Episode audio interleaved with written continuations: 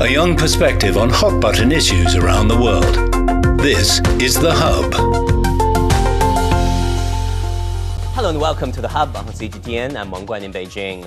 Gloomy and more uncertain. That is the IMF's forecast for 2022 and 2023. Not so long ago, it looked as though global growth was recovering from a long pandemic. But now, estimates have been cut by nearly half to 3.2%. What are the key challenges or even dangers likely to throw a spanner in the works and potentially sink the world economy? And could China be a global driver once again? For more on this, I'm joined in Beijing by Jörg Wuttke, President of the EU Chamber of Commerce in China, and also by Andy Mok, Senior Research Fellow at the Center for China and Globalization, and with me here in the Beijing studio by Professor Liu Baocheng, Dean of the Center for International Business Ethics at the University of International Business and Economics. Uh, welcome, gentlemen. We saw this forecast. It's not the first time that we've encountered this, the IMF downgrading the global economic forecast. Uh, first of all, I want to get your takeaway from this report. Uh, Professor Li, let me start with you. Uh, what's your biggest takeaway from this report? Economists begin to uh, complain the credibility of uh, such sort of report. Uh, as a matter of fact, it is really the credibility of the reality that is there to provide a lot of vitality uh, and at the same time a lot more uncertainty that really uh, you know t- uh, provoked such sort of reports from major international institutions to change in a dramatic manner. You know, from 6.1 to 3.2. That's a, a big difference. But uh, it is the, really the uh, global developments that create such a reality that uh, that is there to uh, boost the revision of such a sort of forecast. So uh, all in all, we do not really see a very bright prospect and also the uh, expectation that for economic recovery, however slow it might be, uh, may, will not really be within easy reach. So therefore, uh, it's really up to a number of uh, uncertainties that can really change the whole globe, like the uh, pandemic control, like the uh, uh, Ukraine conflict, and uh, many other issues, uh, particularly global commodity prices, etc. So the world have to uh, manage the, the, uncertainty and whether those risks are controllable is really not upon individual government, but also it's really the collective efforts of the global community to address such sort of issues talking about risks, President Wuttke, we're living in an age where geopolitics oftentimes, if not always, uh, dictate uh, economic behaviors uh, on many occasions. Uh, the IMF report highlighted the risks of the war in Ukraine, among other things. Uh, what worries you the most? As a matter of fact, the European Chamber launched a report, our survey, and you can see from the cover that basically we're talking about black swan events. Uh, the good news you can also see on the cover, it has a lighthouse, so it's not all doom and gloom. Uh, uh if the world actually uh, talks to each other, meets together, talks about reforms and maintaining borders open. Actually, uh, I think we can sort of maneuver through it. But of course, the two black swans has been the Russian attack on Ukraine, or of course the recurrence of COVID uh, in China, as China has been stabilizing the global economy. Uh, I think it's all down to how we manage it as companies. Uh, but of course, I, I, totally agree with my friend Bao Cheng. It's going to be a far more difficult ride uh, through the uh, year 2022 2023. Andy, is there a silver lining in all this, or is it just all gloomy and uncertain um, from this IMF report? Well, I think that first of all, there is a silver lining. But before I get to that, I do want to add a little bit to things that we should worry about. Um, recession certainly is on the table for some countries, but I think even more worrying is a potential sovereign debt crisis in the United States. And we know that debt crises uh, play out over decades and not years. And it was really only 10 years ago when S&P Global ratings downgraded the United States and it lost its AAA rating. And looking ahead, uh, there's really cause for concern from a financial perspective. Uh, U.S. government debt has exceeded $30 trillion. We just saw a 75 point basis, uh, 75 basis point interest rate increase, uh, with more on the horizon that could hammer uh, equity prices. But perhaps more worryingly, from a political perspective, the midterm elections in the United States are coming up uh, in November. If the Republicans seize control of the House, uh, impeachment proceedings against President Biden seem inevitable. We may see a return to this debt ceiling brinksmanship, which should spark, which could spark further turmoil in financial markets, not just in the U.S. but around the world. And then looking at, as Jörg mentioned, uh, the challenges in Ukraine. But Andy, very quickly, um, uh, an impeachment potentially of Joe Biden over what allegations if the uh, GOP's uh, regain control of the House? Yeah, I mean, there's all kinds of, uh, I guess, ideas. Some would say conspiracies floating around. Um, you know, I, I think that the specifics we have to see, but the polarization uh, certainly isn't in doubt. And we see members in the U.S. Congress that uh, are promoting this idea uh, that uh, Biden is not a legitimately elected president. So who knows? I mean, there's right. just so much uncertainty. But also, I just want to say here that the uh, Ukraine conflict has resulted in a big problem for uh, holders of U.S. debt in that the, uh, the grand bargain or the foundational agreement uh, for trade around the world, especially with the US and China, is that China buys US government securities uh, with the expectation that the US will remain a credible partner. And what we've seen uh, is the weaponization of the financial system, which is causing a lot of concern, not just for China, but Japan, other countries that hold US government securities.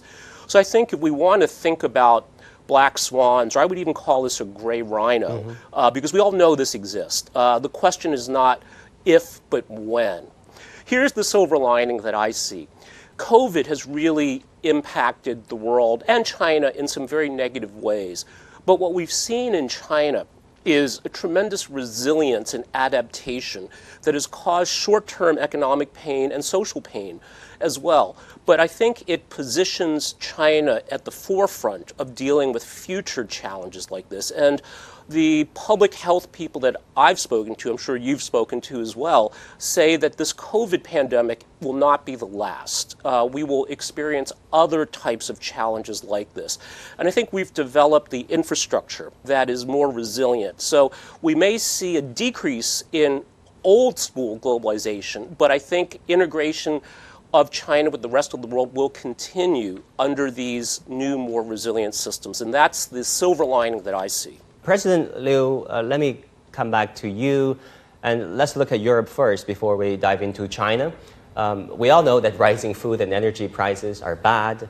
Uh, it causes hardship and even political unrest. Uh, we saw the example of Sri Lanka, where protesters even deposed their president. Um, what's been done to stabilize these prices? Um, can Europe meet the challenges? We have to learn to live to the reality, and nobody really uh, predicted that uh, the uh, war in Ukraine could last so long, and there could be so tough measures uh, uh, that is there to escalate such sort of tension, and still uh, people are uh, still in a dark tunnel. We do not know wow, when is really the end of it and how the end could be uh, because you know people are uh, you know the Europeans are getting more prepared for the rehabilitation and reconstruction of Ukraine, but uh, when is that going to start?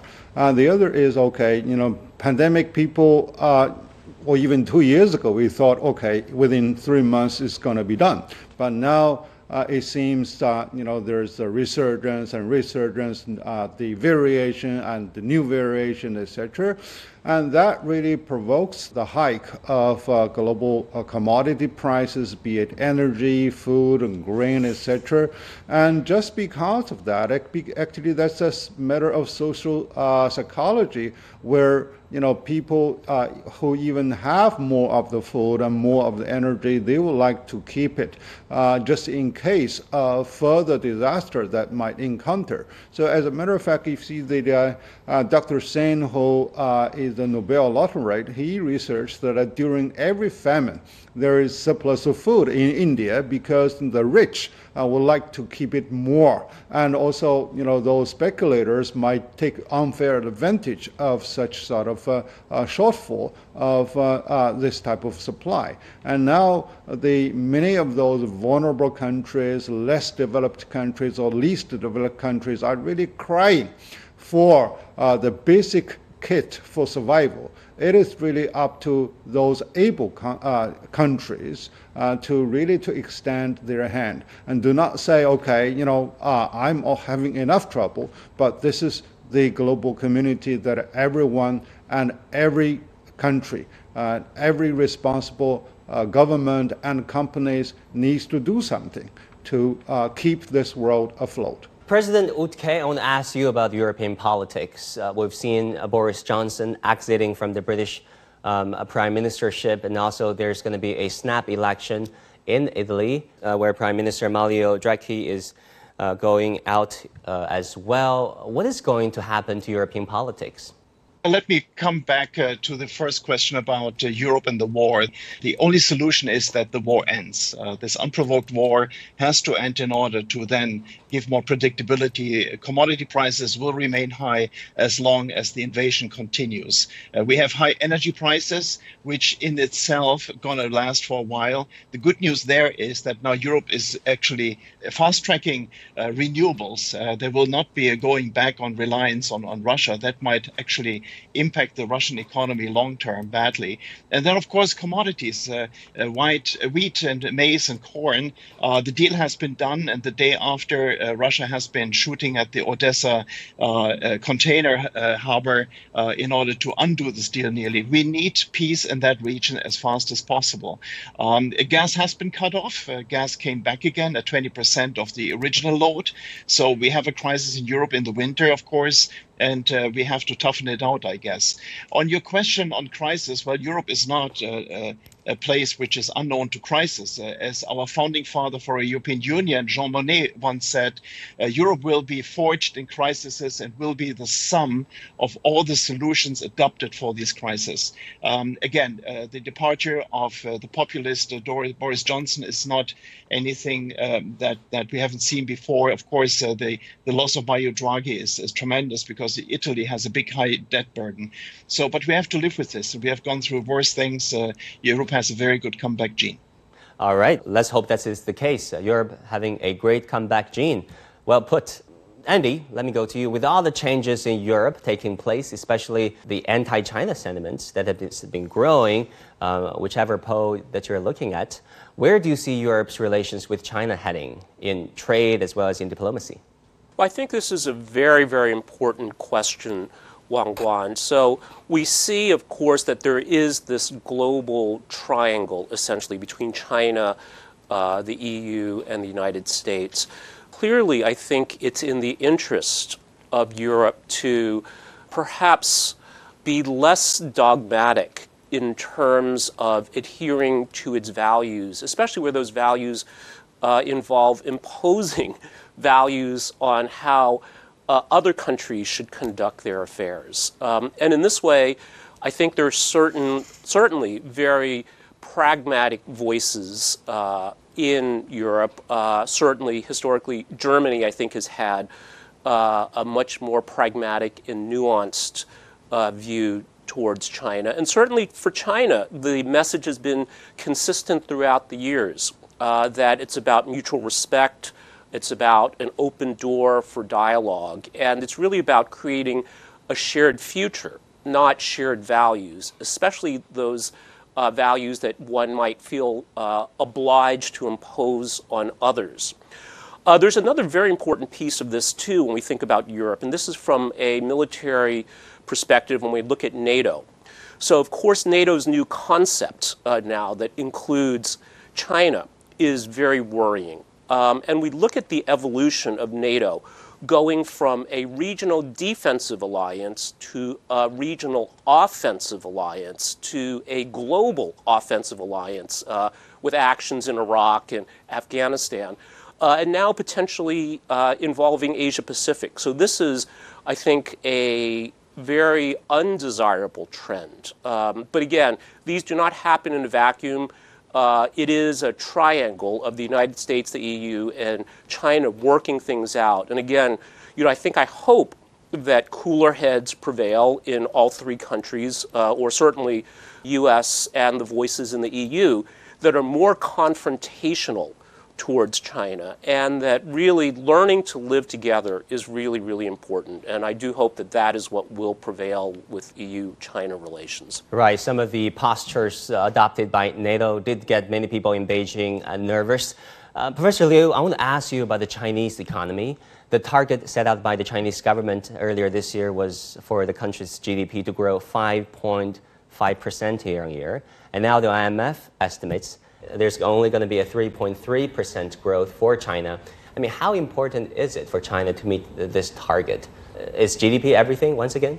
Well, uh, we still maintain a footprint and legacy of the planned economy, and uh, which is really very helpful, at least to charter uh, the uh, grand goal of uh, every five years and to be interpreted on a yearly basis. So therefore, uh, the annual growth target is one that is there to guide different local governments and also uh, the blueprint of industrial maps, etc. Actually, uh, this is not as mandatory as before and it's more uh, serving as a guideline. And there could be some surprises because uh, the composition of GDP growth is there, you know, uh, government expenditure, consumer spending, exports, and uh, uh capital investment, etc. So it is not really uh, the 5.5 that really matters. It is really the quality of growth. For example, uh, China is now uh, very resolved, but still in a vulnerable position for a hefty transformation from labor intensity, energy intensity into more of a high-end service sector. And China uh, spends huge amount of money. We are talking about 1.4 trillion uh, U.S. dollars, uh, you know, to develop chips, etc. So that's going to be very costly, and given the blockade uh, from the United States. And so there's also some sort of emotional element into it. So we, and also now China does not really uh, rely on the real estate development for the major growth driver. And uh, the government is spending more of the money on social infrastructures and particularly now the you know roads and ports, etc. And this is good over long term, but uh, uh, whether the return on the investment can really boost the, uh, the participation of those uh, private investors. So that's also uh, that also requires uh, a further consideration. But lastly, I think the more important is that how we deal with the COVID.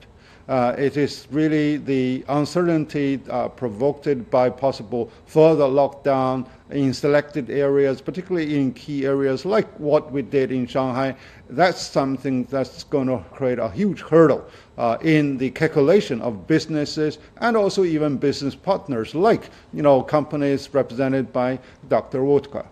Um, President Wuttke, I want to ask you about a recent speech given by the Chinese premier at a World Economic Forum event where Premier Li said that China will deepen high level opening up and foster a market oriented, world class business environment. Um, actually, you were there at the CCPIT event. I was there too. And you've made a request list to the Chinese premier about the things that the EU chamber hope the Chinese government can deliver. How did they go? Let me first, uh, unfortunately, disagree with my friend Andy. NATO is not offensive. Of course, it's defensive. Uh, uh, the Iraq war was clearly not a NATO action. France and Germany opted out of it. Chirac and Schröder says, no way, we're going to join. And Afghanistan was uh, uh, international United Nations actions, uh, including China. Well, the meeting with the Prime Minister May was fantastic. Um, he was really giving us a non-fluffy, non-political speech, business, and gave us a, a mechanism that that actually five days later was implemented by CCPIT and uh, disseminated across China. So if we had problems, all of a sudden we had a real game changer uh, in the kind of responsiveness uh, of the Chinese government. And again, my speech was all about COVID. Um, COVID uh, has been basically overcome in the rest of the world. Basically, everyone has COVID. Um, and uh, we have a resumption of normal, with the notable exception of China, of course. Uh, we're here in a whack-a-mole mode where we can see that um, uh, any city can go down anytime, um, and then it causes this uncertainty that my friend Bao Cheng was talking about. We have to overcome this, and primarily, and that's where the prime minister agreed, was vaccination, vaccination, and vaccination again. China had been under vaccinated, so I saw with great pleasure recently that not only the leadership has indicated they were fully vaccinated, setting an example, but also vaccination rates has gone up. Uh, now that might take a while, six to one year, six months to one year, in order to get us where we want to be, meaning opening up China again.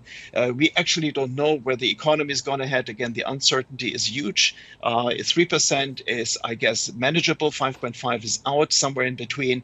We're going to end, and we need China to succeed in the vaccination mode because China was basically basically the driver of the global economy over the last uh, two or three years. Well, Andy, do you want to respond? Well, I take Jörg's point, and I think reasonable people can disagree here about uh, NATO's actions, uh, NATO's words, and what seems to be the future direction of NATO. Um, and maybe I'll, I'll, leave it at that. I have enormous respect uh, for Jörg, but of course, uh, reasonable people can disagree. Of course, we all um, can agree to disagree on some issues, especially when it comes to geopolitics. So we're actually focusing on the, on the IMF report today. Andy, let me ask you about the U.S. economy because the IMF has underlined the two factors critical to global trade, and one of them is the appreciation of the U.S. dollar. Um, which of course means other countries will have to pay more for most of the items that they import. How big a risk is it? Well, I think it certainly is an important risk, Wang Guan. As you said, uh, some key commodities, uh, oil, of course, I think is one of the most important, if not the most important, that is denominated in dollars. So that, uh, in addition to the other factors that we touched on, some of the geopolitical considerations, uh, the structural design of oil production globally, uh, so we can see this is clearly a problem. Um, a higher uh, US dollar, of course, uh, can be good for Americans, gives them greater purchasing power on uh, purchasing imported goods. But of course, uh, it's bad for people that want to buy uh, other products as well. So I think this is a concern. Uh, related to this, we need to look at why is the dollar becoming stronger. And of course, this is uh, besides questions of NATO, are perhaps uh, very also controversial topics as well. Uh, but certainly one factor is uh, relative interest rates or interest rate differentials. And as the U.S. raises interest rates, of course, it becomes more attractive for all kinds of investors to want to shift uh, into dollar denominated holdings. And this, of course, runs contrary to what I was saying earlier that we may be uh, looking at a sovereign debt crisis for the United States. Um, one, I think, very painful lesson some investors have learned is never bet against the Fed. You might be right uh, in theory or even in logic, uh, but uh, given the bazooka or the bazookas that the Fed is able to deploy, uh, very hard to say. So I think that, Wang Guan, a stronger dollar is a double edged sword, but certainly imposes uh, costs around the world and could be politically destabilizing as well uh, for uh, countries that are needing access to dollars. Right, talking about uh, risks, another one is the outflow of capital. Um, Professor Liu Baocheng, let me ask you. Uh, investors' appetite for risk is decreasing, obviously, and they're likely to pull out of emerging economies to look for safer havens. And during such times, the U.S. Treasury becomes a primary choice for investors. How do you see the future of global investment, at least uh, in the short run? We normally uh, distinguish uh, between hot money and cool money. You know, hot money are there to be very speculative. They are uh, more risk adaptive and they go hit and run. So for volatile economies and uh, the this is really the favorite for the hot money, but uh, cooler money will go for longer term investment. So it's not only there to uh, gamble on uh, certain funds and or on short term liquidity issue, but they really go uh, even uh, with the uh, green development for uh, uh, for new businesses, etc. So right now, it is really the confidence that uh, investors can really receive from different sovereignties, different governments, and there are you know countries that offer far higher you know interest rates, but they are not really there to be attractive given the risk calculation, also given the uncertain return on their investment. So therefore, uh, the United States, uh, you know, is always there to bear the blame, whatever they do. But uh, uh, I think this is really a good move uh, that's there to cool down uh, the possible rise of inflation. And Andy is talking about a bazooka, but I think it's more of a boomerang. And they've been Fed has been playing, and it has been rather successful actually to give a strong signal and to cool down the global commodity prices and also direct those investment towards the more of a long-term and high-quality growth, and uh, that could be really uh, the result could really be shared by the world. And uh, even though a lot more people blame that the U.S. is getting more and more protective uh, by itself. President Wuttke, the transition to green, clean energy seems to have been hit by the fuel crisis. Uh, do you see that happening? Yes, of course. Uh, it is happening, but possibly too late. I mean, we have been warned for decades, and now it happens much faster than we thought. Uh, renewables are, of course, in, uh, uh but uh, of course, we, we have sinners. The European Union has been sinning with more coal because of the uh, inability of having enough gas, as well as China because of the energy crisis last year has been kickstarting again coal production. we have to grow out of this. We have to grow out of this very, very fast. In particular, as the economy is slowing down. Let me just end here by saying that, you know, the era of cheap finance is over. Uh, we have to get used to the fact that uh, debt burdens are going to boomerang uh, much faster. Hyper globalization uh, is over. Geopolitics is, as my friends Bao Cheng and Andy said, uh, around the corner. And uh, that's going to hit emerging markets, definitely. but let me end on a positive note.